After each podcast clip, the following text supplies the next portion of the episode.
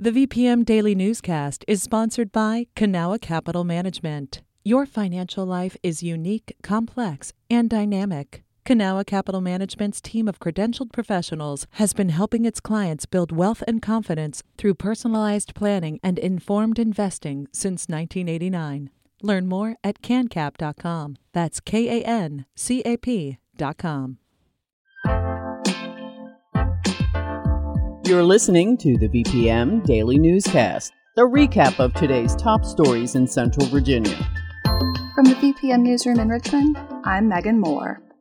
With growing school safety concerns compounded by the challenges of returning to in person instruction following the pandemic, some Virginia school districts are turning to outside companies for help limiting the use of student cell phones in school. Hopewell Public Schools now require middle and high school students to keep their cell phones locked away in magnetic pouches during the school day and other districts are following suit. Megan Pauly with VPM News reports. Young man, cut your phone off, just leave it out for us, you don't mind? Right. Hopewell High students file into the school building around 7:45 on a Thursday morning. Michael Whittington, supervisor of school security for the district, is asking them to turn off their phones before slipping them into personal neoprene pouches each student was assigned at the beginning of the school year. Put it back in the Yondr pouch and it has a little pin and it's locked. A rep for the pouch company Yondr describes it as a wetsuit for the phone. Once phones are locked in the pouches, students keep them with them throughout the day. Whittington holds out a big circular magnet that staff have on hand at the end of the day for students to unlock the pouches. The technology is similar to the security tag retail stores use on clothes. They'll take it, hit it on the magnet, and that unlocks it. A lot of students here, including 16 year old Andrea, don't love the idea of locking up their phones during the day. Uh, to me, I just feel like it's dumb. I feel like it's not safe either because some people aren't able to call like their families, like just in case like there's an emergency. 14 year old T-Ron somewhat agrees. If you use them, they're a great idea. and Students, they just don't really use them. So they're not really a great idea. They're just a waste of money, especially if people are breaking into them, sneaking their phones in, and find other ways to use them. They're just not a great idea. And I did see some other students slip their phone without the pouch into their backpack before entering the school building. Others say they're just leaving them at home now. District leaders admit there is some noncompliance, but say the pouches are still largely effective and make sense because of some specific school safety concerns. Some weapons had made their way onto campus.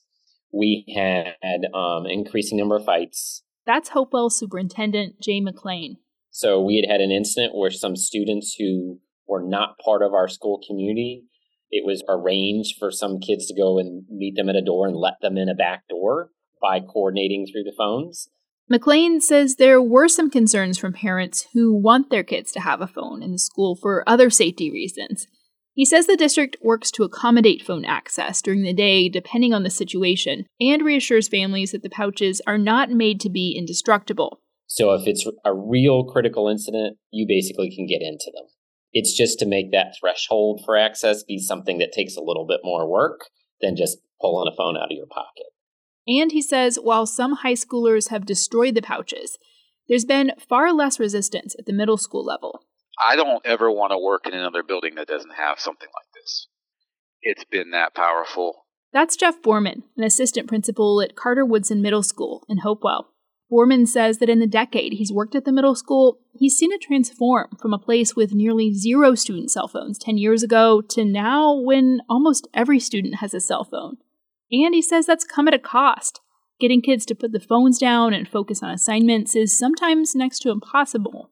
It's almost like trying to, you know, empty the ocean out with a teaspoon when you've got 850 kids and 750 of them have a have a phone and they all start to pull them out like what, what do you do? He says they tried just asking kids to keep their phones in their lockers or out of sight, but that didn't seem to work. Meanwhile, the distractions and discipline issues stemming from the cell phones grew. It really just became overwhelming. That's when Borman and others started searching for a solution and came across the company Yondr. Since the district started using them last year, Borman says he's seen the pouches make a difference. One day, an inappropriate video of a student got posted to Instagram, but because students' phones were locked away, Borman was able to contact law enforcement and get it taken down before students could see it. Before the pouches, he says. Every single student in the building that had a phone would have had that video. right away during the daytime, and they would have been going to the bathroom watching it. Now, other Virginia districts are looking to this technology as a possible solution to some of their safety concerns. Charlottesville City Schools recently introduced the pouches, effectively banning student cell phone use district wide. Meanwhile, Richmond Public Schools plans to pilot the pouches at a few schools next semester. Similar to Hopewell, district leaders there anticipate limiting cell phone use in school will cut down on fights. Richmond School Board member Jonathan Young says he's also hoping it will help cut down on bullying. You have, you know, all the really just disgusting body shaming, all the cyberbullying. So, yeah, it is it's an extraordinary problem. And if you talk to teachers in middle and high school, they will tell you that if you could do anything, if you could do any one thing to help them, it would be to remove the cell phones. And Young points out the phones are problematic for other reasons. According to the Centers for Disease Control and Prevention, kids ages 8 to 18 spend on average a whopping seven and a half hours in front of a screen just for entertainment purposes every day. That doesn't include screen time for educational uses. Look, I know that for nearly every American, the cell phone has become like another appendage, but at the risk of sounding like an old man, I really think unless we have a heart to heart conversation with who we are as a human being, we are in real trouble.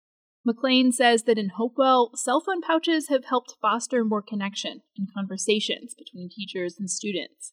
And we had some students saying, you know, I, I didn't realize how attached to my phone I was until I had this. Hopewell was able to use one time pandemic relief funds to purchase the pouches. They cost the district $15 per student. They're usually $19 per student, but the district got a slight discount. McLean says he's still figuring out the role the pouches will play in the district long term. Ideally, he'd like students to be able to self manage their cell phone use during the day without them. I don't think we're there yet, but we're a lot further along than we were when we started. McLean worries that if the district decides to scratch the pouches, students will revert back to the same behavioral problems school officials were trying to address to begin with. For VPM News, I'm Megan Pauly in Hopewell. This has been the VPM Daily Newscast. You can stay connected to what matters by heading to vpm.org slash news or follow us on Facebook, Twitter, and Instagram at myvpm.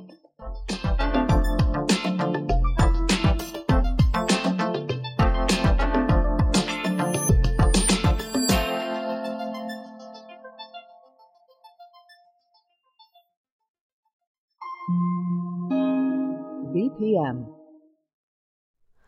Hi, it's Terry Gross, the host of Fresh Air.